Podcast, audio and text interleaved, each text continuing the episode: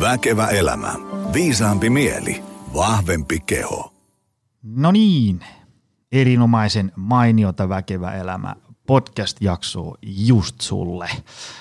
Öm, meillä on tänään, no lä- lähestulkoon kuten aina, äärimmäisen mielenkiintoinen teema. Öm, psykologinen turvallisuus. Tämä on tullut vastaan tosi monessa paikassa viime ää, vuosina ja kuukausina ja, ja tota, ähm, mietinkin, että t- tätä voisi pöyhästä vähän syve, syvemmin, koska se, se on ehkä vähän sellainen teema, että kaikilla on niin jonkinlainen kärry, että mistä silloin puhutaan, kun puhutaan psykologisesta turvallisuudesta, mutta ähm, mistä siinä sitten niin oikeasti on kyse ja mistä se rakentuu ja mitä se tarkoittaa ja voiko se jotenkin menettää, jos sen on menettänyt tai sitä ei ole ikinä ollut, niin voiko sitä jotenkin kokea ja tuntea sitten ähm, myöhemmin ja, ja, ja mit, mitä kaikkea meidän pitäisi tästä teemasta ymmärtää. Tämä on ehkä sellainen, missä itse joutuu olemaan nyt tänään niin kuin todella paljon tällainen kuunteluoppilaana, että mitä, missä hommassa oikein on kyse. Ja koitan myös miettiä sitä, että miten me niin kuin, sitten kun meillä tavallisilla ihmisillä tai jos siellä langan päässä on valmentaja kautta personal trainer, niin ää, miten me voitaisiin niin omassa elämässäni edistää psykologista turvallisuutta, sekä vaikka omalla kohdalla tai sitten niin kuin ihmisten kohdalla. Ennen kuin me päästetään tuosta meidän päivän vieras ääneen, niin tuttuun tapaan kaupallinen tiedote. Eli jos sä haluat treenailla, niin kaiva Optimal Performance Center esiin. Me ollaan tässä Helsingin Pasilassa ja sitten löytyy myös Lahdesta. Ja jos tuntuu, että oma toiminen voimailu ei ole se, mitä haluaa tehdä, vaan haluaa palkata siihen coachin, niin ei muuta kuin viestiä tulemaan. Ää, voit mennä vaikka meidän opcenter.fi-sivuille tai tökätä mulle jossain somekanavassa viestin, että hei tarvitsisi vähän jeesiä, niin ää, minä autan. Ja jos susta tuntuu, että tämmöinen väkevä elämä podcastissakin huokuva, ää, vähän tämmöinen niin evidence-based, mutta kuitenkin mukavalla ihmisläheisellä twistillä maustettu ää, työhyvinvointi, apu kelpaisi sinne teidän työyhteisöön ja työpaikalle, niin tökkää mulle maili joni.optimalperformance.fi tai me optimalperformance.fi osoitteeseen. Sieltä yläpalkista löytyy työhyvinvointiasiaa. Panna hommat käyntiin ja ihmetellään, miten voidaan olla teille avuksi. Päivän vieras. Henriika Maikku, tervetuloa. Kiitoksia. Hei, ähm, mä tapasin sut siellä teidän, on, onko, se, onko se tila? Joo, Mik, miksi joo, maatila. maatila. Joo. Öm, vaimo Kaisa on siellä paljon käynyt ja ehkä, ehkä Kaisa on niin somekanaviin tägäillyt paljon sieltä juttuja ja sen on oltava jotenkin maaginen paikka, koska Kaisa aina tuli niin kuin tosi onneissaan sieltä takaisin ja kuulemma viihtyi siellä tosi paljon. Tota, me jutellaan tänään psykologisesta turvallisuudesta. Otetaan tämmöinen psykologinen turvallisuus for dummies jakso. Ja, ja vähän, että mistä siinä on kyse ja mitä, missä, milloin, miten. Ää, ennen kuin syöksytään tähän päivään taas aika pitkään menuun, niin, niin tota, kerro vähän, kuka sä oot, mitä teet, mistä tuut ja, ja millä tavalla kaikupohjalla täällä tänään jutellaan? No mä oon Henrika, Henrika Maikku ja tota, mun työ jakautuu niin, että mä teen psykoterapiaa ja sitten valmennan työnohjaan. Se on niin kuin se työ. Okei, okay, psykoterapia siis sillä niin ihan one on one vastaanotto. Joo, joo, okay, joo. joo kyllä. Ja tota, mulle tämä psykologisen turvallisuuden teema pärähti ihan totaalisesti niin kuin muutamia vuosia sitten sillä että mä niin kuin, joskus joku tiedätkö, sana osuu. Ja kun mä mhm. näin sen sanan, psykologinen turvallisuus, niin mä ajattelin, että hitto, tossa on nyt jotakin.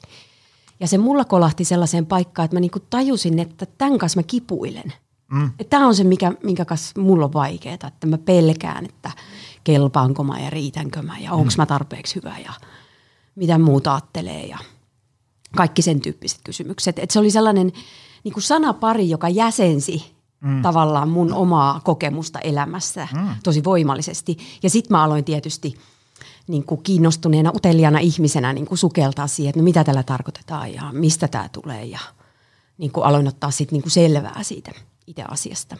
Ja nyt heti mulla meinaa lähteä mopo keuliin, mutta mä, mutta mä sanon heti sen, että kun mulle luonto ja eläimet on tosi tärkeitä ja rakkaita ollut niin kuin lapsesta asti, Niin sit mulle se osui johonkin sellaiseen kohtaan, että et, et se tapa, miten eläimet on yhdessä ja miten eläinlauma muodostuu ja mm. tavallaan se eläinten kommunikaatio, niin se niinku jotenkin resonoi myös niinku sen kanssa, että millaisia ikään kuin eläimiä me ollaan toisillemme. Mm-hmm. Ja millainen se meidän heimo on tai se lauma on tai ne meidän ihmiset on. Mm. Ja miten me voidaan siinä meidän ikään kuin yhteisössä.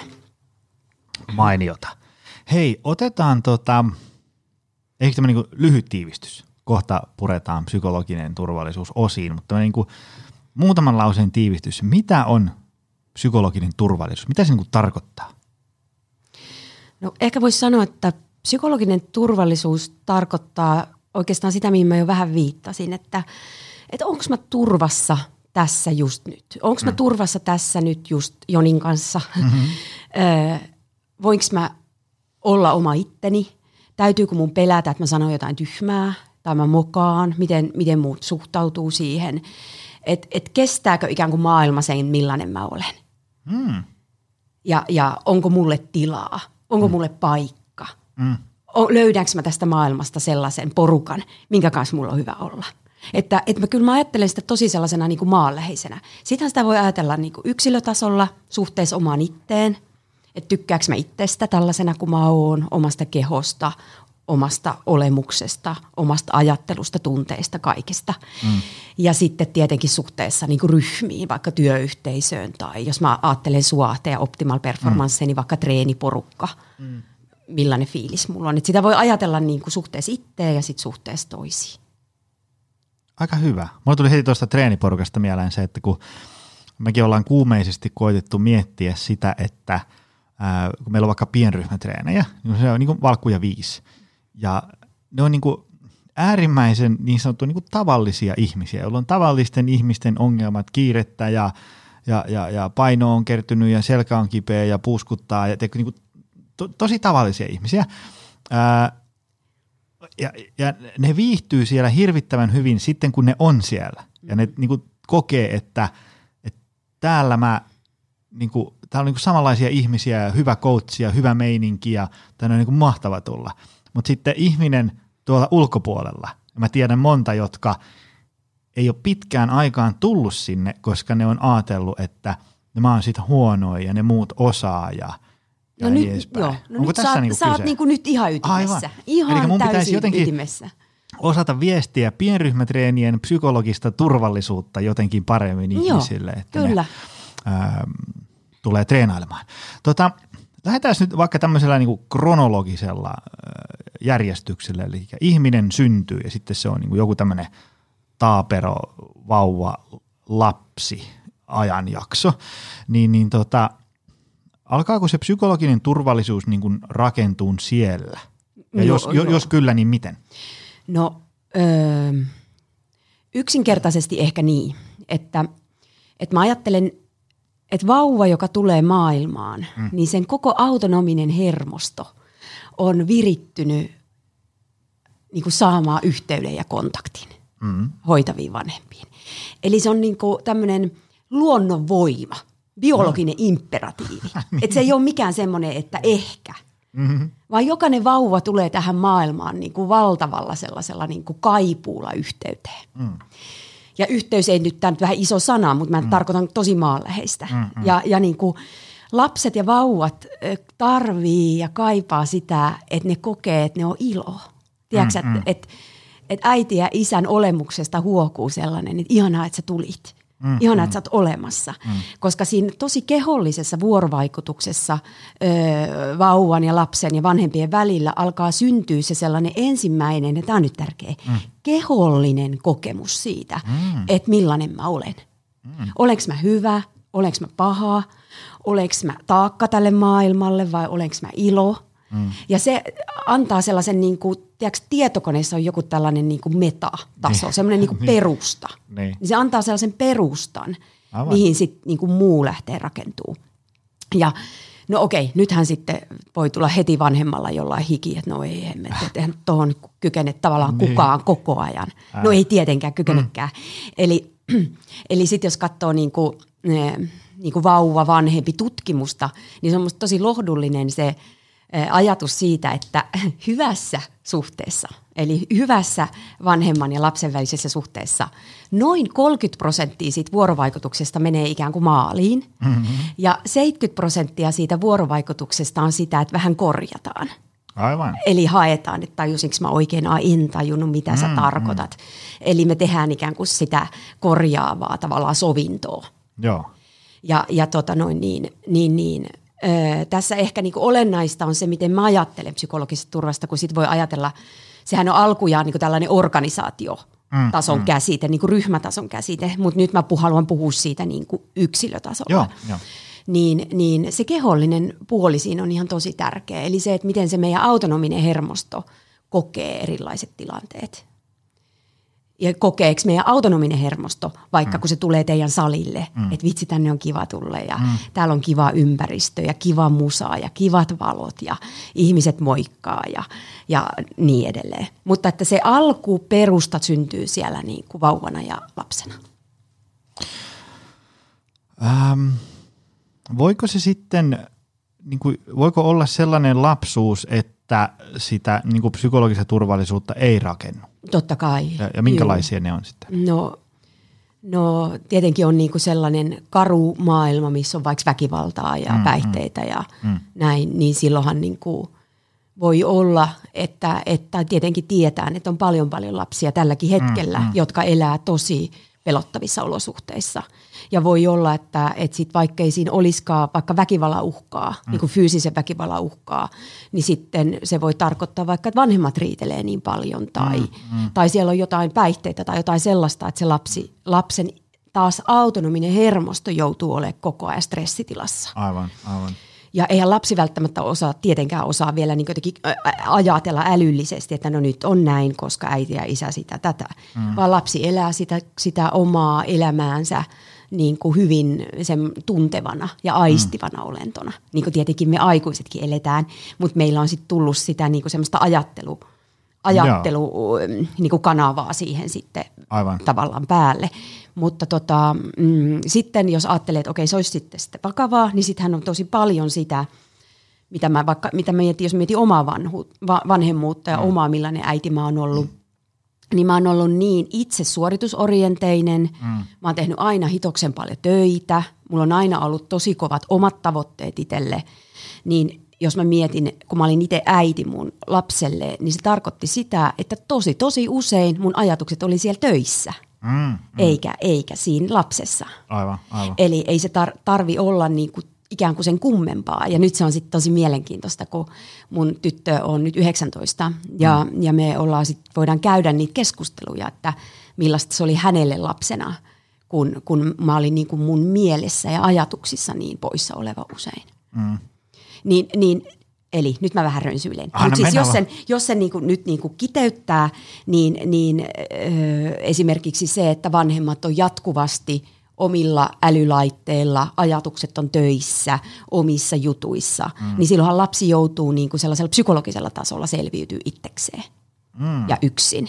Aivan. Eikä saa sitä sellaista ö, vuorovaikutusta ja yhteyttä, mitä se lapsi tarvii, jos me ajateltiin, että se on niin kuin luonnonvoima ja biologinen imperatiivi. Mm, mm, joo, joo. Ja se on varmaan aika tavallista. Kyllä, kyllä. Mulla tuli just mieleen, muistan, on semmoinen stressitutkija Robert Sapolski, jonka jota on fanittanut niin, kuin niin kauan kuin on tällä alalla ollut. Ja se, se joskus puhuu sellaisesta, että jos ajatellaan niin kuin ihmisen selviytymistä ikävistä elämän koettelemuksista, niin tavallaan niin kuin todennäköisyyksiä ajatellen, niin se, että ihmisellä on semmoinen perusturvallisuus ja niin kuin rakastavat vanhemmat ja niin edespäin, että se tavallaan se niin kuin perustaso on hyvä – mutta sitten sinne tulee joku niinku yksi semmoinen niinku pistemäinen vakava asia, kuten vaikka joku ää, vanhempien, toisen vanhemman menettäminen, joku, joku tällainen tosi ikävä juttu, niin se ei ole lähelläkään niin paha asia kuin se, että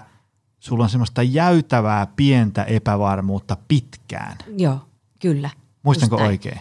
Kyllä, mä, mä ajattelen samalla tavalla. Joo, Joo. että se niinku, et tapahtuu jotain yksi joku tai yksi kaksi, jotain traagista asiaa, se ei ole niin paha kuin se, että se on semmoista niinku jatkuvaa niinku semmoista turvallisuuden tulehdustilaa. Joo, niinku, kyllä. niin kuin 14 vuotta. Joo. Se on huonompi homma kuin. Joo, just näin. Eli, eli niin kuin sen takia mä ajattelen, että se niin kuin meidän kaikkien sellainen, hmm, miten mä sanoisin, vastuu, mutta nyt sillä aika myötätuntoisella klangilla mm, vastuu, kyllä. on niin kuin oikeasti pysähtyä sen äärelle, että onko mä läsnä. Onko mä läsnä niille mun kaikista tärkeimmille ihmisille.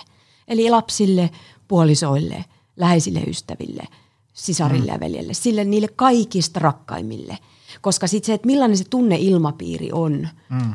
Ihan niin kuin meidän arjessa, mm. niin se luo sen, niin kuin, niin kuin sä just hyvin sanoit, niin se luo sen perustan, mm, miten mm. meidän autonominen hermosto voi.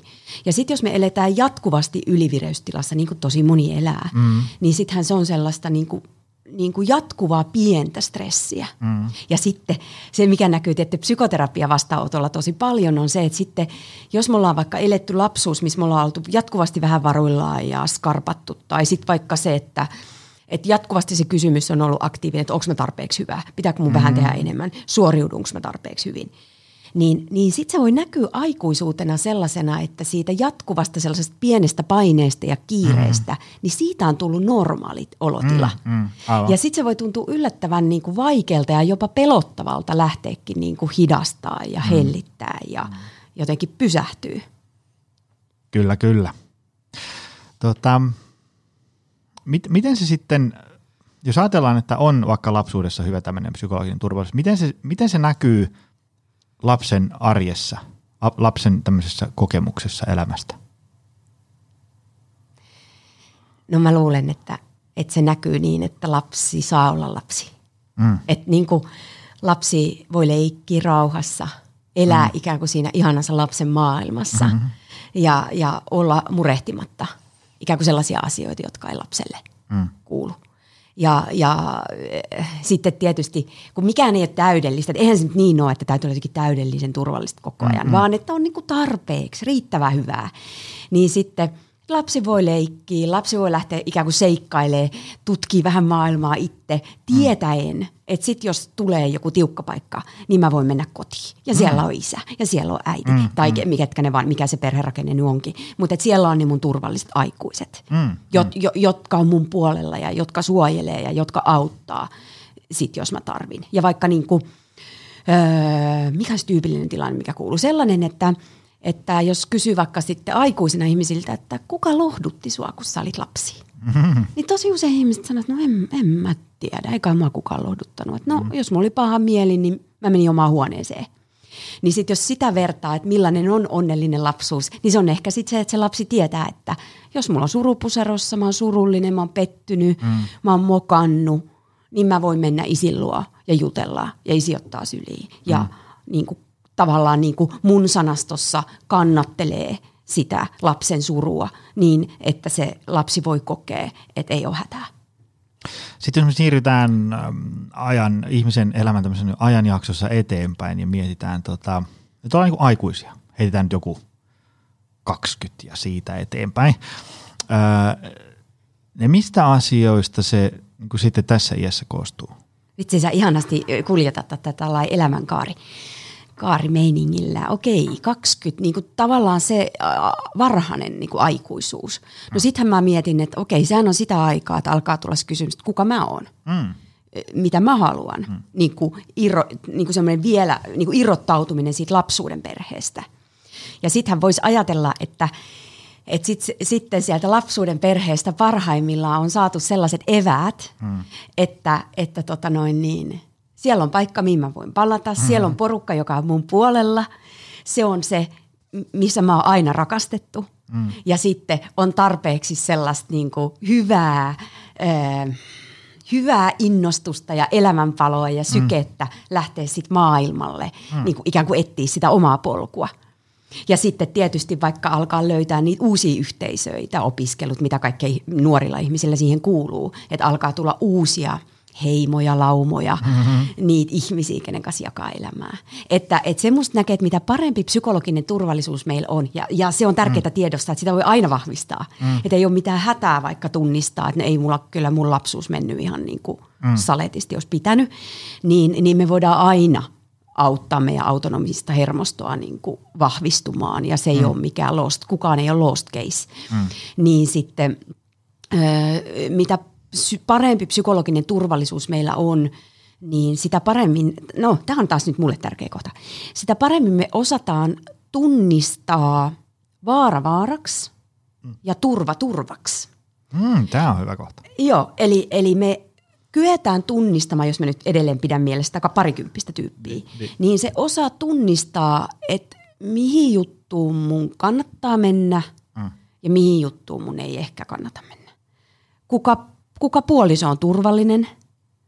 Onko tässä jotain, että tämä ei nyt ole ihan paras vaikka valinta mm. kumppaniksi? Öö, kuka kaveripiiri? Mikä työelämä? Et me pystytään niinku tunnistamaan se, että mikä on oikeasti turvallista ja missä kannattaa niin kuin olla hereillä. Mm. Ja silloin, jos siinä psykologisessa turvallisuudessa tai siinä niin kuin ajatellaan, että on traumoja, mm. niin usein sen tunnistaa siitä, että se niin sanottu vaaratutka mm. ei toimi ikään kuin ihan oikein. Mm-hmm. Että me ei välttämättä tunnisteta sitä, että et, et kannattaako tämä lähteä. Joku arkinen esimerkki on vaikka tämä alkoholi. Mm. Eli, eli tota noin niin, onko se – mikä meidän suhde vaikka sit siihen on ja, ja kuinka alttiita me ollaan niin kuin lähtee jotenkin mm-hmm. niin kuin rilluttelee vähän liikaa mm-hmm. vaikka. Miten, um, nyt jos ajatellaan, että tuolla on joku aikuinen langan päässä kuuntelee, että nyt kuulostaa siltä, että mun psykologinen turvallisuus on vähän niin sivuraiteilla jotenkin romuttunut tai sitä ei ole ehkä kunnolla kehittynyt oikeastaan ollenkaan, niin miten sitä voi – niin kuin, miten sitä voi lähteä niin kuin rakentamaan, luomaan jotenkin? Tietysti varmaan no mä, jotain... mä luulen, että, että niin kuin ensin niin kuin rauhassa pysähtyy siihen, mitä tällä hetkellä oikeasti on. Mm. Et, et meidän on vaikea niin kuin tietää, että mihin suuntaan, jos me ei ensin pysähdytä sen äärelle, että hei, miten mä oikeasti voin ja mitä tämä tarkoittaa ja, ja niin kuin miten se mun elämässä näkyy mit, mitä tahansa se sitten onkin. Jollainhan se voi näkyä niin, että okei, että no mun haaste on se, että mä just, just käyn siellä töissä, ei se mitenkään innostavaa ole, sitten mä tuun kotiin, laitan Netflixin pyörimään ja mm-hmm. istun sitten siinä ja elämä menee vähän sellaisessa, tiedätkö, alivireydessä. Ja sitten joku toinen voi, voi tunnistaa, että no mulla on aina niinku ylikierrokset päällä. Mm, että mä niinku mm. puskee, puskee, puskee, puskee, puskeen. Tai joku voi tunnistaa, että, että tämä on vaikka niin kuin mun oma haaste ollut, että, että, että mä en niin kuin ole välttämättä osannut tunnistaa, että, että muut oikeasti haluaa mulle hyvää. Hmm. Vaan mä oon voinut niin kuin arvioida muut ihmiset niin, että ne kritisoi tai ne tuomitsee tai ne ei, ei halua olla munkaan. Vaikka hmm. oikeasti, oikeasti siellä on ollut tosi ihania, hyväsydämisiä ihmisiä. Hmm. Mutta mä en ole osannut niin kuin lukea sitä oikein. Niin ensin täytyy tehdä se lähtötila-analyysi, niin. niin ennen kuin voisit niin kuin tietää, että mitä mä tarvin, koska sittenhän se joku sellainen, jonka ongelmana on vaikka se alivireys, mm. että se menee sinne tyyliin Netflix-tuubaan tai jotain muuta, niin sillä on ihan eri lääkkeet sillä ihmisellä mm. kuin sit sillä tyypillä, joka puskee, puskee, puskee, puskee, puskee mm-hmm. ja ei niin kuin pysähdy millään. Ja. Niin sit se, se on niin kuin, mä ajattelen tärkeä. Ja sitten kyllä mä, mä tykkään tosi paljon ajatella ihmisyyttä niin, että, että meidän keho ja mielen niin kuin yhteys on, on tosi syvä. Eli sitten se, mitä esimerkiksi sun ihana vaimo Kaisa tekee mm. paljon, ja ehkä mm. säkin teet, niin on niinku se, että, että me opitaan tunnistaa, että mitä mun kehossa tapahtuu. Mm. Mm. Et, et, mitä tapahtuu, mistä mä tunnistan sen, kun mä lähden esimerkiksi stressitasot lähtee nousee liian kovaksi. Mist, Joo, mistä mä jo. huomaan ylipäätänsä sen? Joo, tämä oli semmoinen yksi niin jatkokysymys, just se, että et, et, okei, psykologin turvallisuus on niin kuin tunne, tämmöinen, niin kuin, joka tuolla mielessä syntyy, mutta onko sillä jonkin sortin tämmöiset niin kuin keholliset juuret. Joo, joo, joo, joo. joo. Siis mä ajattelen, että mehän voidaan puhua psykologisesta turvallisuudesta niin, niin, niin paljon kuin me halutaan, niin. mutta jos ihmiset ei koe turvaa, mm. niin ei, ole niin kuin mitään merkitystä, mm, mm. vaan kyllä, se, kyllä me puhutaan silloin siitä, että tosi, tosi kehollisesta asiasta. Ja, ja niin kuin sitä kautta, että meidän, niin kuin ihminen on sellainen eläin, mm. että me niin kuin käsitellään kaikkia kokemuksia, mm. ehkä mä ajattelen, että neljällä tasolla. Eli me, analys- me tota, käsitellään kaikkia kokemuksia tiedollisella tasolla, aikuiset ihmiset. Mm. Eli meidän niin kuin, ja tämähän on se kanava, mihin meidän yhteiskunta on rakentunut. Me ollaan tosi paljon, hahmotetaan elämää niin kuin kognitiivisen ajattelun kautta mm. ja tiedon kautta. Ja se on hyvä juttu, ei siinä ole mitään pahaa, mutta me mm. ylikäytetään sitä niin kuin mun mielestä. No, sitten se toinen taso on tunteet ja tunnetaso. Eli, eli öö, mä elin tosi tosi pitkään omaa elämää niin, että mä en niinku oikein niinku suostunut tunteen niitä tunteita, mitä mä tunsin. Mm. Mä vaan puski eteenpäin. Mutta esimerkiksi en mä koskaan itkenyt. Mm. En mä koskaan vaikka tuntenut surua. Eli tunnetaso. Mm. Ja sitten, sitten kehollinen taso. Ja se, mikä tässä on tosi innostavaa, on se, että kehollinen taso on, niin kuin, se on ihan valtava määrä informaatiota koko ajan, mitä mm. meidän keho antaa, että hei, miten sä voit. Ja se, mitä me voidaan harjoitella, on, että me voidaan alkaa niin kuin opettele kuuntelemaan sitä meidän kehoa. Ja mm-hmm. nyt mä en tarkoita mitään mystistä, vaan tosi, tosi, tosi arkista. Että tunnistetaanko me, että hei, että nyt mulla on vähän möyriä mahassa tai, tai nyt mun sydän alkaa hakata tai mm. nyt tulee niin kuin hiki. ja ja tota noin niin, eh, sehän on, äh, mulle oli taas tämmöinen pieni tieto, joka oli ihan niin kuin pär, tosi päräyttävä, oli se, että kun on tottunut ajattelemaan niin, että juu, aivot kertoo keholle, miten toimitaan. Mm-hmm. Sitten kun mä luin, että neuroverkoista 80 prosenttia menee kehosta aivoihin mm-hmm. ja 20 prosenttia tulee alaspäin. Mm-hmm. Ja onhan se aika mieletöntä. Mm-hmm. Eli oikeasti se tieto menee niin päin. Ja nytkin meidän keho koko ajan, meidän kehot tavallaan keskustelee keskenään koko ajan just nyt. Että onko tässä hyvä olla vai ei. Mm. Ja, ja sitten tietysti taas nyt mä tulee jotenkin nämä teidän ehkä treenijutut mieleen tässä, että et sitten vaikka jos kehossa on kipuja, niin, niin se on ikään kuin vaara hälytys koko ajan. Mm. Eli kehon erilaiset kivut hälyttää, että kaikki ei ole kunnossa. Ja, ja sitten taas niin kuin mä, mulla on ollut aika, että mä oon joogannut, astangan joogannut tosi niin kuin tavoitteellisesti. Mm. Ja sitten mä särin alaselkäni sillä, kun siihen sattuu ja siihen sattuu ja siihen sattuu ja siihen sattuu. Mm. Ja meikä tyttöhän vaan puskee eteenpäin, mm. kunnes se sitten lopulta se alaselkä sanoi box. Eli mä en kuunnellut sitä kehon hirveän luonnollista viestiä siitä, että hei nyt voisi vähän tehdä mm-hmm. jotain toisin. Ja sitten taas jonkun toisen haaste voi olla se, että kun vähän tuntuu innoittavalta kehossa, niin lopettaa heti mm. taas. Okei, okay. mutta siis keho, keho, keho on ihan mahtava paikka. Joo, ja se niin kun, jos miettii näitä vaikka meidän leipälajia, on se sitten ravintoliikunta, palautuminen niin edespäin, niin niissä just se semmoinen jonkun asian ja tekemisen niin kuin hyötyjen kehollinen kokemus vakuuttaa monet huomattavasti enemmän kuin PowerPoint-slaidin pylväsdiagrammit ja tämmöinen niin juttelu tässä mikrofoniin, koska se, sen huomaa siitä, että, että joku voi olla tosi skeptinen vaikka siitä, että kuinka hyödyllistä olisi rakentaa parempi unirytmi ja pitää huolta siitä, että, että niin kuin, ää, unta tulee riittävästi ja laatu on hyvä. Kun sit heti sä alat miettiä, että no sitten kun ei ole yhtään omaa aikaa ja X, Y, Z, näin. Mutta sitten kun ne vähän hampaa tirvessä suostuu kokeilemaan sitä kaksi viikkoa, niin sitten kun sä voit niin kuin oikeasti ensimmäistä kertaa moneen kuukauteen herätä virkeänä aamulla, ja niin kuin, että tältäkö maailma voi näyttää ja tuntua, niin se vakuuttaa tuhat kertaa enemmän kuin se, että joo, katos, on tässä tämmöinen tilasto, että se on kuulemma tosi kiva juttu ja niin edespäin. Joo, just näin. Tota, tämmöinen mä haluan vielä tarkennuskysymyksen, että miten niin kuin psykologinen turvallisuus ja sitten semmoiset niin jännittävät tai pelottavat tilanteet menee niin kuin käsi kädessä?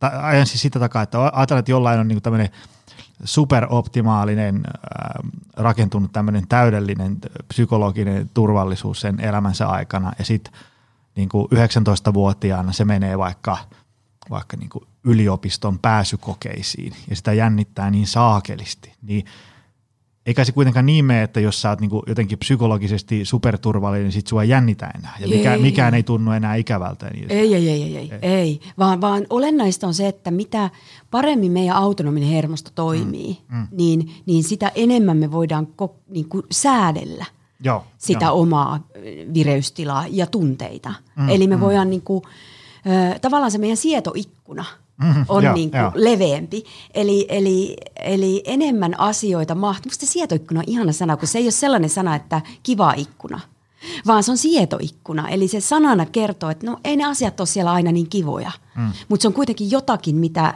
mikä ei ole sietämätöntä, mitä me niinku kestetään. Niin nyt tämä tyyppi, joka menee sitten sinne pääsykokeisiin, jolla on paljon psykologista turvaa, eli toisin sanoen paljon kykyä säädellä mm. omaa vireystilaa ja omaa, omia tunteita, niin silloin se kykenee säätelemään sitä omaa jännitystilaa. Ja sitten taas, niin kuin, eihän kukaan ole kone. Ei, mm, ei meistä mm. kukaan täällä niin kuin valmiina kulje. Eli, eli, eli niin kuin, kyllä mä, en, mä, en mä ole tavannut ihmistä, kuka olisi kohdannut vaikeuksia ja ollut mm, joskus mm. Niin kuin polvillaan ja tarvinnut muiden apua. Et niin kuin, et se, se, mikä mun mielestä tässä niin kuin, mulle siinä psykologisessa turvallisuudessa on tosi keskeinen ajatus, on se, että se, se niin kuin, me voidaan puhua yksilötasolla – mutta se aina rakentuu suhteessa muihin ihmisiin. Mm, mm. Et jos me ajatellaan, palataan siihen lapseen ja vauva ja näin, niin vauva ja lapsen psykologinen turvallisuus rakentuu yhteissäätelyssä vanhempien kanssa. Eli yhteissäätelyssä mä tarkoitan just sitä, että siellä on se iskä, joka ottaa syliin, kun kun on surupuserossa ja mm, lohduttaa. Mm, mm. Eli se iskä säätelee sitä tunnetta sen lapsen puolesta. Mm, mm. Ja sitten kun me kohdataan tarpeeksi paljon – ikään kuin sellaisia toisia ihmisiä, niin sitten meidän oma säätely kehittyy. Eli nyt sitten jos taas miettii sitä sun keissiä, että teillä on ne mm. pienryhmät ja siellä on se mm. valmentaja ja näin, niin tavallaan niin kun, sit kun se ihminen uskaltaa tulla sinne, jota pelottaa, ja sitten siellä onkin ryhmä, joka sanoo, että hei mahtavaa kun sä tulit ja ihanaa, että sä tulit osaksi meitä ja mm. ottaa niin kuin, eh, hermostollisella tavalla vastaan mm-hmm tiedätkö, niin kuin aidosti toivottaa tervetulleeksi, niin sitten se auttaa sen jännittävän ihmisen hermostoon lähteä rauhoittumaan. Onko tässä mitään järkeä? Joo, joo, joo. joo. Tämä on mielenkiintoista just siellä tavallaan, kun nyt ollaan siirrytty astetta monimutkaisempiin asioihin kuin, kuin, niin kuin puolilautasta kasviksia ja kolme leuhavetoa, niin tosi, tosi, tosi mielenkiintoista. Tota, mun insinööriaivot koittaa keksiä tässä kysymyksiä, joilla päästään vielä niin kuin sellaiselle tasolle, että mulla, mullakin niinku rattaat raksahtaa ää, päässä paikalleen. Tota, mitä sitten, jos mä,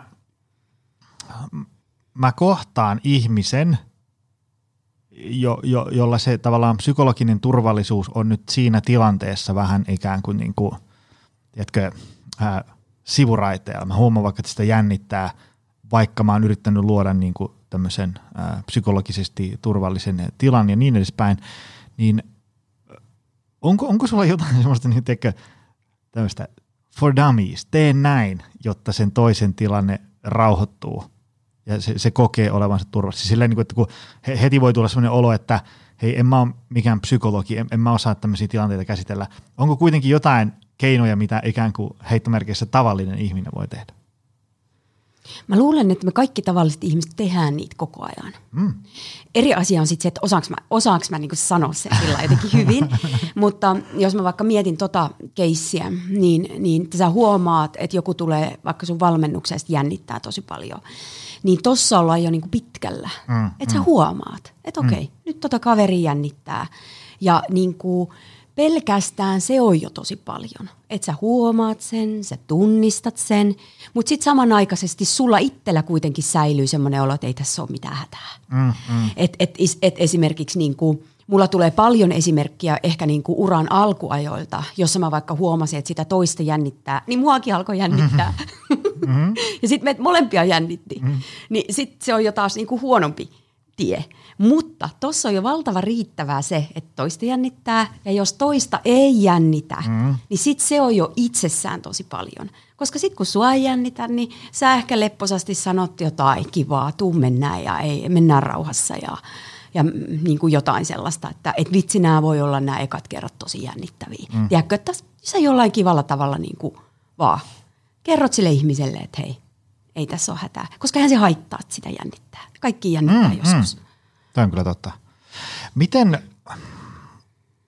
voiko tällaista psykologista turvallisuutta ikään kuin, niin kuin järkeillä kuntoon?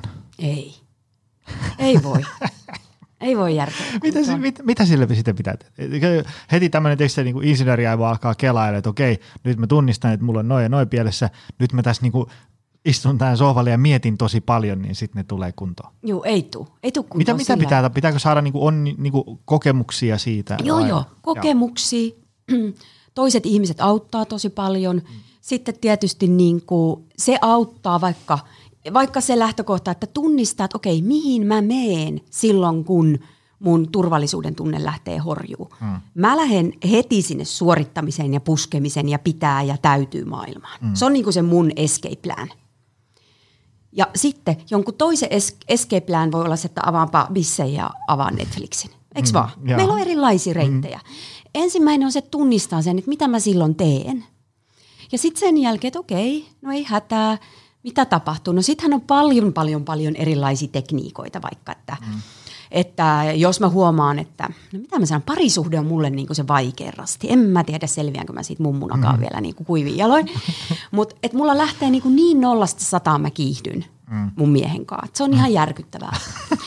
Ni, niin sitten mä joudun ihan älyttömästi harjoittelemaan sitä, että mä niinku rauhoitan itteeni mm. ja hidastan ja jotenkin asetun siihen, että et okei, ei tässä ole mitään hätää, vaikka ei toi toinen osaakaan heti vaikka vastata mulle. Mm.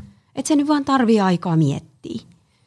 Ja ei ole hätää, mutta ei se helppoa ole, mutta ei se kyllä niinku järkeilemälläkään ratkee, vaan se ratkee sitten sillä, että me tunnistetaan, että mitä, me, mitä meissä tapahtuu ja sitten, että mitä keinoja. Mulla on yksi tämän hetken keino se, että mä käyn kävelemässä talo. Meillä on sellainen talo, että siinä voi kävellä tiiäksä, ympäri. Mm. Niin mä käyn kävelemään yhden keikan ympäri ja sitten se mun mies saa miettiä ja mä käyn kävelemässä yhden keikan ympäri ja sitten me voidaan koittaa uudelleen.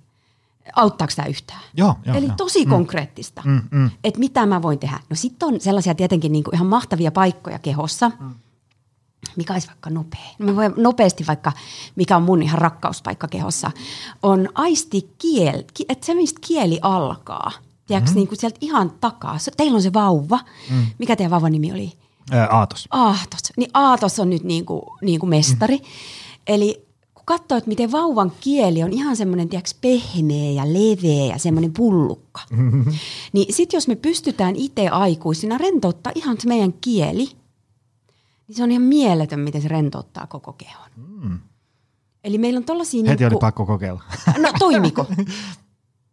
Tämä vaatii ehkä vähän harjoittelua. Joo, se vaatii harjoittelua, mm. mutta sitten kun sen hoksaa, niin mä ajattelen, että se on vähän niin kuin James Bondilla on niitä sellaisia, tiedätkö, aina sillä on joku super, sellainen Joku piilossa oleva. Niin, niin nämä on vähän niin kuin semmoisia James Bond mm.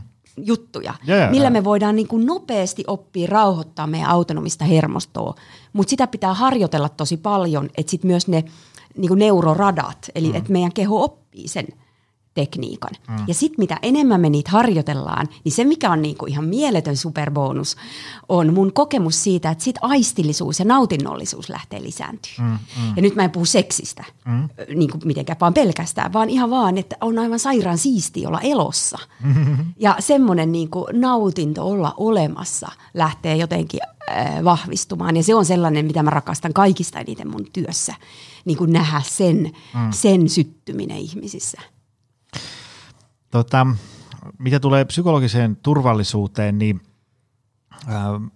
tämmöinen pragmaattinen kysymys, että jos ajatellaan, että itse toimii vaikka esihenkilönä, ja sitten kun rupeaa tuosta LinkedInistä kahlaan, että psykologinen turvallisuus on sitä, tätä ja tota, tiedätkö semmoisia niin kilometrimittaisia juttuja, ja sitten, että muista huomioida nämä, nämä, nämä, älä tee näin, näin, näin, ja sitten mä mietin, että okei, jos ajatellaan, että jollain on vaikka tiedä, 30 alaista siinä tiimissä, niin tulee, että miten mä voin tämän kaiken ottaa päivittäisessä. Ja sitten kun mä menen himaan, niin okei, siellä on, niinku, siellä on kumppani ja, ja kolme muksua, niille pitää olla joku omanlainen turvallinen ä, psykologinen turvallisuus ja, ja niin edespäin. Sitten tiedätkö, alkaa nousi niinku kylmä hiki otsalle, että et, nyt, nyt tämä psykologinen turvallisuus alkaa mennä niinku aika suorittamiseksi. Miten mä voin tästä? Mutta onko siinä niinku jotain semmoisia, että täytyykö meillä olla jokaiselle vastaantulijalle jotenkin niinku oma räätälöity psykologinen turvallisuussuunnitelma?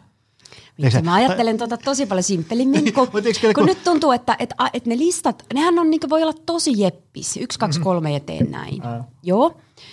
Öö, ja sitten siinä on niin se ongelma, että jos me, me, meidän oma autonominen hermosto on stressitilassa, niin kyllä se on sitten se, mitä me mm. niin lähetetään ympäristöön. Mm, mm. Et se on vaan niin simppeliä. Mm. Et se, ei ole, se ei ole monimutkaista. Eli no se tosi kulunut lause, että laita happinaamari ensin mm-hmm. itselle ja sitten vasta muille. Niin kyllä se tässä toimii, että, että jos sä nyt oot esihenkilö ja sulla on 30 alaista ja ihan hirveä paine ja kiire ja näin, mm. niin sitten se ensimmäinen on se, että miten mä säätelen omaa autonomista hermostoa. Mm. Niin, että kun sit kun tulee tilanteita, niin mä oon sillä auki, että mä voin saada nopeasti esimerkiksi hahmotuksen siitä, että mitä täällä on meneillään. Mm. Eli niin kuin tilannetaju toimii, jonka jälkeen sitten me voidaan niin kuin luonnollisesti ja spontaanisti reagoida siihen viisalla tavalla. Mutta jos me ollaan itse kauhean stressaantuneita, niin eihän meidän niin kuin ajattelu, oma luova ajattelu toimi. Mm, mm. Eli meillä on niin kuin valtava määrä meidän omaa potentiaalia silloin pois käytöstä. Auttaako tämä yhtään? Joo, joo. Ja just semmoinen niin kuin, niin kuin sanoit ihan alussa, että kyllähän me tehdään sitä koko ajan tosi paljon. Ja, ja paljon semmoisia tulee niin kuin tämmöiseltä niin tavalliselta ihmiseltä, joka ottaa muita huomioon, niin varmaan tulee ikään kuin selkärangastakin paljon ja fiksuja asioita. Et vaikka, ei... vaikka, ne on yksinkertaisia asioita, vaikka se, että kun mä tulin ja etin parkkipaikkaa ja näin, niin mm-hmm. sitten se, että sä tulit mä vastaan tuohon ulos. Se oli niinku, niin kuin psykologisen turvallisuuden teko. Mm, mm. Että moi ja mä oon tästä sua varten ja tänne mennään ja tuu tähän. Ja, niin kuin, ikään kuin sellaista, sellaista toisen niin kuin, niin kuin tosi arkista huomioimista. Mm, mm, kyllä, kyllä. Joo, joo, tässäkin niin kuin, äh, kannattaa väkevää elämän podista kaivaa noin Juho Mertasen jaksot, missä hän on käynyt kahteen otteeseen, niin siellä, sielläkin muistaakseni molemmissa todetaan sitä, että, että okei, että nämä asiat on monesti aika monimutkaisia – mutta ei näistä ole niinku ihan pakko tehdä sellaista, että, on, niinku, että kukaan ei voi tehdä mitään, koska nämä on tosi monimutkaisia juttuja, vaan ne on hyvin usein tosi äh, arkisia hommia. Joo.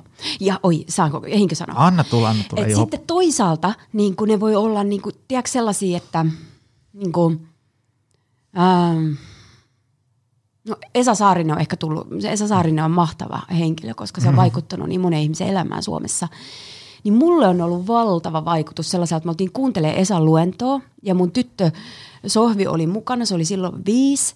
Ja Sohvi inspiroitui siitä Esan luennosta niin, että se teki sen maalauksen, sellaisen mm. niin kuin kuvan, jossa oli jotain maisemaa ja jotain. Se oli hieno se sen viisivuotiaan niin kuva, mm. ehkä se oli vähän kuusi, seitsemän. Ja tota noin, niin, sitten Sohvi kysyi, että äiti saanko mä viedä tämän Esalle?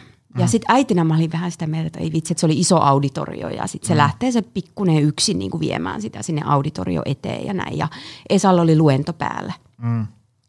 Ja sitten se sohi menee sinne alas. Niin sitten se fiilis, kun, kun siinä alkoi tauko, niin Esa niin kuin kyykistyi sen lapsen tasolle. Mm. Ja niin kuin, mä näin Esan silmistä niin kuin katseesta sellaisen hyvyyden ja lämmön mm. ja rakkauden ja sellaisen niin kuin inhimillisen, mm. mitä me voidaan antaa toisillemme. Mm. Ja mä ajattelin, että to, toi on kova juttu. Mm. Että se, se oli niin kuin sille lapselle mm. ikään kuin hänen järjestelmässään muisto siitä, että kun hän tekee jotain mm. ja menee isoon paikkaan ja kaikkea keskelle, niin sitten se tyyppi ottaa vastaan sen, mitä mm. hän on annettavaa. Kyllä. Ja, ja se, on niinku, se välittyy nimenomaan meidän katseista ja meidän sellaisesta, niinku, niinku, joka on se rationaalisen niinku, tosi, tosi pitkällä tuolla puolen. Mm. Ja joka ei ole välttämättä kauhean tietosta, mutta joka on ihan mieletön niin kuin, mm, mm. voima, mm. mistä me voidaan ammentaa sellaista niin kuin, inhimillistä lämpöä, mitä mä ajattelen, että meidän maailma tarvii tosi paljon. Joo, joo, ja mulla tuli heti tuohon monta mieleen semmoisia esimerkiksi vaikka – vaikka niin kuin valmentamisen, niin kuin vaikka juniorivalmentaminen, joku pelaa jalkapallo, koripallo, mitä nyt ikinä, niin, niin se, se tärkeä muistisääntö on se, että, että aikuisena ne, ne, ne ihmiset ei muista niitä lapsuusvuosien pelejä, että, että voitettiinko vai hävittiinkö, mutta jokainen muistaa millainen niiden valmentaja oli, Just näin. minkälainen tyyppi se oli. Ja muistan itsekin semmoisia välähdyksiä sieltä, kun valmentaja sanoi tai teki jotain, ja vieläkin muistan semmoisia lauseita, tiedätkö, jotka on jäänyt mieleen. En minä muista juurikaan mitään pelejä, paljonko ne päättyi ja niin edespäin. Tämä on ehkä hyvä pitää mieli, vaikka niin kuin vetäisi jotain pikkumuksujen futishöntsäjuttua, niin ottaisi senkin sillä tosissaan, muistaisi, että – että nämä muksut tässä voi muistaa niin kuin 40 vuoden päästä nämä lauseet, mitä mä nyt tässä sanon. Nimenomaan. Ja niin edespäin. Ja nimenomaan sen tunteen, niin, mikä nimenomaan. siellä oli. Just just. Toi, tota, tuli, tuli tuosta mieleen vaan nyt ruvennut jostain syystä näissä jaksoissa puhun paljon meidän pojan harrastuksista, mutta kun niitä tulee tosi paljon viikoittain, niin siellä huomaa paljon sellaisia ilmeitä, kun meidän poika on tullut paljon rohkeammaksi esimerkiksi niin kuin urheilussa ja, ja tota, vaimo oli sitten kysynyt, niin kuin, että, että, että mistä se on niin kuin syntynyt, että uskaltaa tehdä kaikkia asioita siellä ja, ja, ja mikä on niin kuin parasta peleissä ja niin edespäin. Se oli sanonut, että se kun iskä kattoo. Se oli aika hieno hetki. Ja sit, se oli just semmoinen hetki, että tuli mieleen, että mitä jos muuten laittaisi sen puhelimen sinne takataskuun seuraavan kerran, mm-hmm. kun on katsomassa pojan pelejä. Ja, ja ihan silleen niin kuin nyt sinä langan päässäkin niin kuin iskille ja äiskeille ja mummoille ja vaareille, niin jos laittaisi luurin pois ja mm. seuraisi sitä tilannetta. Mitä muuten sitten, jos... Mä saanko ottaa tuosta sellaisen anna tulla, kopin, että, että toi, niin kuin, osaanko mä selittää tätä ymmärrettävästi, että toi kun iskä kattoo, niin siinä niin kuin välittyy se, että sä katot niin kuin kannustavasti ja mm, mm. innostavasti ja rakastavasti ja näin. Niin se, mitä tapahtuu, on se, että sen pienen pojan päässä mm. tulee niin kuin sisäinen iskä. Mm, mm. Ja ikään kuin se sisäinen, hänen sisäinen maailma alkaa niin kuin katsoa itseään iskän mm. silmin. Mm, mm. Ja, ja sen takia se, se on niinku ihan valtavan olennaista, että miten me katsotaan. Nimenomaan katsehan tosi olennainen. Että toi mm. on niinku niin upea kaunis, mitä sun mm, mm. poika sanonut, Julius, Julius sanonut, ja. siitä, että, että me ollaan niinku aivan ytimessä mm. nyt. Ja, ja se, että jos me ollaan jatkuvasti meidän luurien tai telkkareiden mm. tai jonkun äärellä, niin, niin nimenomaan toi kohta niin kuin jää vähiin. Joo, ja voisi kuvitella, että se niin kuin – vaikka, vaikka me nyt möyhennetään tätä teemaa ja tästä voi lukea kirjoja ja artikkeleita ja niin edespäin, niin muistaisi sen, että, että ne, niin ne arkiset teot on ihan hirvittävän, niin kuin, lähinnä vain olet paikalla ja läsnä, kuuntelet, kyseet olet silleen niin kuin aidosti kiinnostunut. Ei tarvitse olla niin kuin psykologian lisensiaatti voidaksesi rakentaa niin kuin psykologista turvallisuutta, eikö vaan? Joo, joo, joo. joo. Ja mä, mä käytän tosi usein sellaista mummu, mummu-perspektiiviä, niin. että mä mietin, että okei, sit kun mä oon mummu ja mä tiedän, että, että kyllä tämä elämä alkaa olla pikkuhiljaa tässä, mm-hmm. niin mikä silloin oli tärkeää? Mm. Että onks mulla, miten mun pitää nyt elää, että mulla on mummuna semmoinen olo, että hemmeti hyvin mä vedin. Mm. Että mä tein tärkeitä asioita. Mm. Ja, ja mä niinku oikeasti elin sillä että mun on hyvä lähteä. Mm, mm. Ja mua auttaa ihan älyttömästi se ajatus. Mitä sitten, jos elämässä käy jotain sellaista, että, äm, että sä, niinku, sä oot heittäytynyt siihen turvallisuuden verkkoon vaikka parisuhteessa tai, tai työelämässä ja osoittanut haavoittuvuutta ja niin edespäin. Ja sitten tuleekin ikään kuin jollain tapaa hyväksikäytetyksi, että silleen niin kuin sun luottamus siihen turvallisuuteen niin kuin särkyy – niin mitä sitten? Mitä sitten pitää tehdä? No kyllä mä ajattelen, että, että se on kova paikka. Mm-hmm. Että ne on kovia paikkoja. Että silloin kun me tullaan niin kuin, ikään kuin jotain meidän esimerkiksi turva, niin kuin sellaista luottamusta on käytetty hyväksi. Mm-hmm. Ja, ja tota noin niin, niin mitä Lähinnä se, ettei, ettei rupea kyyniseksi. Joo, joo, eli sitten sit pitää käsitellä se juttu. Hankki, mm. hankki sen tyyppistä, onko ne ystäviä tai käy terapeutella muutaman kerran niin kuin purkaa sen – ja myös niin kuin käsittelee ne omat tunteet, todennäköisesti niin kuin vihan, surun, mm. pettymyksen, jotta sitten, jotta sitten niin kuin pystyy myös ehkä, että vaikka useinhan käy niin, mm. tähän on tyypillistä, mm-hmm. että sitten usein käy niin, että jälkikäteen alkaakin vaikka tunnistaa, että no itse asiassa mä mietin siinä yhdessä kohtaa, että kannattaako että no mm. itse asiassa mä kyllä huomasin, että kaikki ei ole kunnossa. Mm. Että vaikka huomaa, että on ohittanut niitä meidän vaikka kehon ikään kuin varoitussignaaleja. Mm. Mm. Että ootas vähän ja katellaan vielä ja on vaan mennyt eteenpäin. Eli sitten parhaimmillaan ne voi olla ihan valtavia oppimiskokemuksia. Mm, mm. Niin kuin tunnistaa se, että missä kohti mä itse en ollut vaikka ihan hereillä. Joo, joo. Ja e- ehkä se varmaan on niin kuin, tavallaan osa semmoista hintaa, mikä pitää maksaa siitä, että on olemassa. Se, että välillä vähän tulee siipeä. Niin. Tota, mitäs nyt sitten, jos me koitettaisiin jotenkin tiivistää ihmisille sellaiset, nyt kun ne kohta vähän ajan päästä painaa stop-nappia ja lähtee tonne villinä luontoon rakentamaan psykologista turvallisuutta itselle ja muille, niin mitä tässä niin kuin, niin kuin pitäisi tehdä? Mikä, jos otetaan tämmöinen, niin että ratkaisukeskeisen valmentajan lähtötilanne, tavoite ja, ja suunnitelma. Mit, mitä ihmisten niin pitäisi tehdä oikein? No jostain syystä minulla tulee sellaiset sanat mieleen, niin kuin, että ole ystävä itsellesi ensin. Mm. Että asetu ole ystävä sulle itselle. Mm. Ja sitten siitä positiosta käsin niin kuin, vähän niin kuin... Mitä se tarkoittaa? Jos ajatellaan, että niin kuin, sä vaikka ohjeistaisit esimerkiksi vaikka sun vastaanotolla joillekin tätä, niin mi- mi- mitä sä suosittelisit ne tekemään? No mä aika vähän suosittelen. Okay. Että mä aika paljon enemmän työskentelen niin, että ihmiset saa oivaltaa itse. Mm. Että mä yritän tosi vähän antaa sellaisia niin Joo, ohjeistuksia. Jo. Mutta tuota, mm, ö, ehkä tämä tulee tämä ole ystävä itselle sellaisesta, että, että no mä nyt kerron tämän itteni kautta. Eli mm-hmm. tavallaan niin kuin se mun ongelma on se, että kelpaanko mä, pärjäänkö mä, mm. onko mä tarpeeksi hyvä, kelpaanko mä muille ihmisille tällaisena, millaisena mä oon. Ni, niin se oli käänteen tekevä tästä onneksi vuosia, kun mä niin kuin voin tosi huonosti ja mä jotenkin niin kuin pikkuhiljaa rakentui sellainen sisäinen päätös, että mä oon itteni puolella. Mm. Että mä lupaan elää niin, että mä olen itse itseni puolella. Että mä oon kaveri mulle itselle. Ja sitten sitä kautta alkoi tulla tilaa niin kuin tutkia sitä, että no mitä mun elämässä oikeasti tapahtuu. Teekö mä oikeita asioita? Mitä mä tein päin helvettiä oma hyvinvointini kannalta ja niin edelleen. Ja ja, ja sitten siitä, että kun se on se tilanne, mitä sä sanoit, tilanne A, niin mm. mä ajattelin, että ei me voi tietää, mihin meidän pitää lähteä, jos me ei ensin pysähytä siihen tilanne Ahan. Mm, että missä mm. me oikeasti ollaan. Mm, mm. Ja sitten sit rauhassa sen jälkeen niin, niin lähtee niinku suuntaan sitä. Mutta mut mulla on ihan valtava luotto ihmisen itteensä. Mm. Että et sitten kun me pysähytään oikeasti niinku rauhassa tutkiin, niin kyllä me, kyl me tiedetään että mi- mihin suuntaan. Ja meidän kehohan on ihan loputtoman viisas ja antelias ja, ja mm. ihan mahtava, mitä sä tietysti varmaan näet sun työssä tosi mm. paljon, että voi olla tosi huonossa kunnossa, mutta sitten kun lähtee tekemään pieniä hyviä muutoksia vaikka niin fyysisen kehon mm. näkökulmasta tai une tai ravinto tai mikä vaan, niin keho lähtee kyllä vastaa siihen aika nopeasti.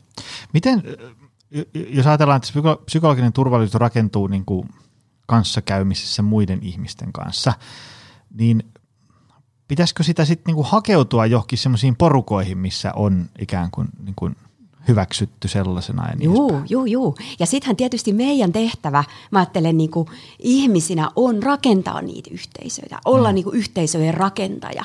Mm. Ja, ja niin kuin, öö, mitä mä nyt, mä, mä ajattelen, että minä ja sinä ollaan valtava onnekkaita ihmisiä. Mm. Meillä on tosi paljon resursseja mm. käytössä jolloin meillä on tosi suuri vastuu, että millaisia yhteisöjä me rakennetaan. Mm, mm. Ja, ja niin kuin varmaan siellä on, mä oletan, että siellä on kuulijoina paljon ihmisiä, jotka, jotka toimii tavalla tai toisella niin kuin yhteisön rakentajana. Mm, mm. Ja totta kai se on sitten vastavuorosta, että uskalletaanko me itse sitten myös mm. asettua mm. ikään kuin olemaan esimerkiksi toisten silmissä vaikka heikkoja ja ei aina niin hyviä ja ei niin pärjääviä. Mm. Mutta, mutta kyllä, kyllä me niin kuin yhdessä me selvitään. Ei kukaan selviä elämästä yksi mä oon tässä podcastissa tosi monessa jaksossa paasannut semmoisen niin kuin, semmoista jatkuvaa kiirettä ja stressiä ja semmoista niin kuin paahtamista vastaan, koska mä en oikein keksinyt, että mitä hyvää siitä syntyy. Siis eikö tavallaan niin kuin verenpaine menee huonoon suuntaan ja liikkua ei ehdi ja nälänsäätely menee pieleen. Se, se lista, mitä semmoista jatkuvasta kiireestä ja pahtamisesta ja tällaisesta syntyy niin kuin ikäviä asioita, niin se on niin kuin 17 A4 12 fonttikoolla. Niin, ja kun mä huomaan, että se kiire ja pahtaminen, se on semmoinen, niin kuin, että, että se vetää niin kuin kaikelta maton alta. Teekö, niin kuin, että vaikka se kuinka olisit hakenut – PTltä hyvän treeniohjelman, miettinyt sen ravintosuunnitelma, sulla on ne meditaatioapplikaatiot ladattuna, että sulla on ikään kuin tekniset työkalut, kaikki hienosti, mutta se kiire johtaa siihen, että sä et pysty niinku hyödyntämään niitä. Ää, onko kiire ää, myrkkyä myös niinku psykologiselle turvallisuudelle? On, kyllä. Kerro vähän miten. Öm, taas mä kerron sen, niin kuin sen hermoston kautta. Eli silloin, kun meidän autonominen hermosto on stressitilassa, hmm. niin, niin me ei pystytä tuntea turvallisuutta. Se on niin kuin biologinen mahdottomuus. Mm. Eli jotta meidän keho voi tuntea turvallisuutta, ei ajatella sitä, ei pohtia sitä, ei opetella, opiskella sitä, vaan tuntea sitä, niin se edellyttää niin kuin autonomiselta hermo, hermostolta ikään kuin niin sanotun ventraalisen tilan. Eli tilan, jossa autonominen hermosto voi voida hyvin. Mm, ja mm. tietyt mm. niin kuin neuroradat on aktiivisia ja niin mm. edelleen. Mm. Ja se on se tila, missä meidän, meidän ajattelu toimii, mm-hmm. meidän tunnekenttä toimii ja me voidaan ö, olla vuorovaikutuksessa muiden kanssa. Ja, ja tota noin niin, kyllä kiire on, mä oon, mä oon se tyyppi, joka kyllä niinku paasaa siitä ja sitten itse kompuroi sen asian kanssa koko ajan. sama, sama. Et, tota, että, että Siitä on helppo on... paasata, kun voi kertoa niin kuin omia, omasta arjesta esimerkkejä, mitä ei kannata tehdä. Joo, ja, niin. joo. ja se on minusta oikeasti kiinnostava kysymys, että miksi se on niin koukuttavaa. Että mm. minkä ihmeen takia me niin kuin ajaudutaan siihen paineeseen ja kiireeseen mm. uudelleen ja uudelleen ja uudelleen, vaikka mm. me kuinka niin kuin kognitiivisella tasolla tiedetään, että tässä ei ole mitään järkeä. Joo, se, siinä voi tulla paremmaksi. Mun kalenteri jo ennen – 127 prosenttisen täynnä. Nyt se on enää noin 104 prosenttisen täynnä. Vielä on työtä, mutta, mutta siinä voi tulla paremmaksi. Ää, tota, tämä oli hyvä. Tämä oli hyvä setti. Mä tykkäsin tästä. Tämä, tämä oli, tämä oli niin kuin psykologinen turvallisuus for dummies ja vähän päälle. Tämä niin kuin avasi, avasi hyvin tätä, ää, tota, että mistä siinä on kyse, mikä sitä hankaloittaa – miten se niin kuin, syntyy, miten sitä voi parantaa, rakentaa, niin edespäin. Tota, mistä sun juttuja voi seurata lisää? Mä haluan muuten ehdottomasti, teillä on se ää, ää, Soul Team. Mm. Kaisakin käy siellä. Joo. Mikä se, kun siellä on, siellä on niin hevosia. Joo. No siis meidän, niin tää, meidän meininki lähti liikkeelle siitä, että mä tota, työskentelin psykoterapeuttina mm. ja sitten mm, rakastuin hevosmieheen. Äh, niin. Ja tota, sitten sit Esa, mun mies, alkoi puhumaan hevosista niin kuin sillä tavalla, että, että meidän tehtävänä ihmisinä on olla hevostenkaan niin, että me ei koskaan nujerreta niitä. Ja me ei koskaan niin kuin lannisteta sitä niiden ylväyttä, mikä niissä eläimissä, eläiminä on. Mm. Ja mä olin sillä lailla, wow. Että jumalation, että miten meidän työelämä muuttuisi, miten meidän johtaminen muuttuisi, miten, miten meidän maailma muuttuisi, jos me oltaisiin noin toisillemme. Että me ei niin kuin, me aina vaalittaisi sitä toistemme voimaa. Mm-hmm. Ja, ja sitten toinen asia, mitä niin kuin Esa sit sanoo usein, on se, että meidän tehtävänä hevosten kanssa on toimia niin kuin hevoselle rauhan saarena epävarmuuden meressä. Mm-hmm. Ja se oli mulle toinen tämmöinen ajatus, että vau, mm-hmm. että et, että mikä mun elämässä muuttuu, jos mä ikään kuin ajattelen, että toi on se mun kompassi mm. työssä ja ihmisenä. Ja, ja, ja ne on niin kuin edelleen jäänyt tuollaisena kahtena suuntana, niin kuin elämänvoima, ylväys ja sitten se turva toiselle. Ja sitten me alettiin tekemään, sitten meille syntyi tällainen ajatus, että miten me voidaan yhdistää ikään kuin sitä, mitä hevoset antaa tosi herkkinä laumaeläiminä ja mitä sitten me voidaan niin kuin oppia niiltä – sellaista, mikä on niin kuin sen kognitiivisen ylittävää. Koska hevosella on ihan sama, mitä sä mietit jostain asiasta. Ei sitä kiinnosta niin kuin se. niin. Sitä kiinnostaa se kehollinen, että pystytkö sä sun keholla ja sun vuorovaikutuksella ja sun olemuksella kertoa sille jotakin. Niin se on mm. se, mitä sitä kiinnostaa. Ja sitten mä ajattelen, että me ollaan ihmisinä paljon enemmän hevosen kaltaisia kuin me niin kuin tajutaankaan. Mm. Et ei, ei sun poikia kotona eh, kiinnosta, että mitä sä ajattelet varsinaisesti jostain mm, ajatuksesta, vaan se oli se sun katse mikä joo, niin kuin kiinnosti. Ja se on se, se, on se niin kuin meidän työn sellainen, sellainen, mitä mä ajattelen, että meillä voi olla niin kuin sellaista jotakin erityistä annettavaa. Miten ne harjoitukset menee siellä? Vaimo on niistä kertonut paljon, mutta eikö siinä ole jotenkin niin kuin tavallaan, että, että hevonen jotenkin aistii? Niin, kuin... niin, ne on kauhean maanläheisiä. Ei niissä niin, ole mitään niin, mystistä. Niin. Eli, eli tavallaan niin kuin meidän autonominen hermosto toimii aika samalla tavalla hevosen mm. ja ihmisen. Mm. Ja me ollaan molemmat laumaeläimiä. Eli molemmilla on niin kuin biologinen kysymys aktiivinen, että oot sä munkaan? Onko mm-hmm. mä sunkaan turvassa? Mm-hmm. Ja, ja sitten tietenkin hevonen on pakoeläin, niin se tuo siihen sellaisen tietynlaisen niin kuin herkkyyden, mm. kun se pakoeläimenä on koko ajan virittynyt sille erityisesti. Mm, mm. Niin se minkä takia, ja sitten tietysti samanaikaisestihan ne on valtavia, 500-600 kilosia mm. mötkäleitä. Eli usein ne sitten myös vähän niin kuin ihmisissä herättää sen kysymyksen, että miten tonkaan nyt sitten ollaan. Niin, niin har- harjoitukset ja kokeilut ja tutkimukset voi olla tosi monenlaista, mutta tyypillistä mm. niissä on niinku se, että lähdetään vaan niinku katsoa sitä, että et no, miten, jos kuvitellaan, että se olisi vaikka niinku, ö, esihenkilöitä, johtamiseen liittyvä mm. kysymys, niin sitten me voidaan tehdä jotain kokeiluja ja tutkitaan sitä, että mitä sun pitää tehdä, jotta sä saat sen, sun he, sen hevosen vaikka tulee sun kaa. Mm. Sähän et voi oikein kauhean hyvin mm-hmm. ö, niin kuin ainakaan sanallisesti sitä käskee. Mm. Sä voit ehkä fyysisesti määrätä tietyillä niin kuin, ö, välineillä ja niin edelleen, mutta et mitä, mit, millainen, millaisen olennon mukaan se haluaa lähteä. Mm. Ja ne on makeita ne oivallukset mm-hmm. sitten, mitä siitä syntyy sitten vaikka siihen arjen johtamistyöhön.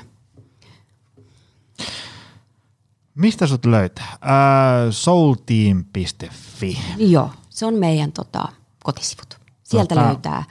Käytätkö mitään muita somekanavia? Mm, sitten on Facebook ja Insta. Hyvä. Mä laitan ne tonne show notesihin. Tota, Tämä oli hyvä setti. Tämä avasi ihmisille tätä vähän häilyvää teemaa, mutta antoi myös, niin kuin, että nyt paina stop-nappia ja mene villinä luontoon voimaan itse hyvin ja auttaa muita. Tota, kiitos Henrika tästä. Suurkiitos. Tämä oli mainita. Tämä oli ilo. Ja kiitos myös sulle, arvoisa kuulija. Se on taas ensi viikolla lisää. Se on moro. Tutustu lisää aiheeseen optimalperformance.fi ja opcenteri.fi.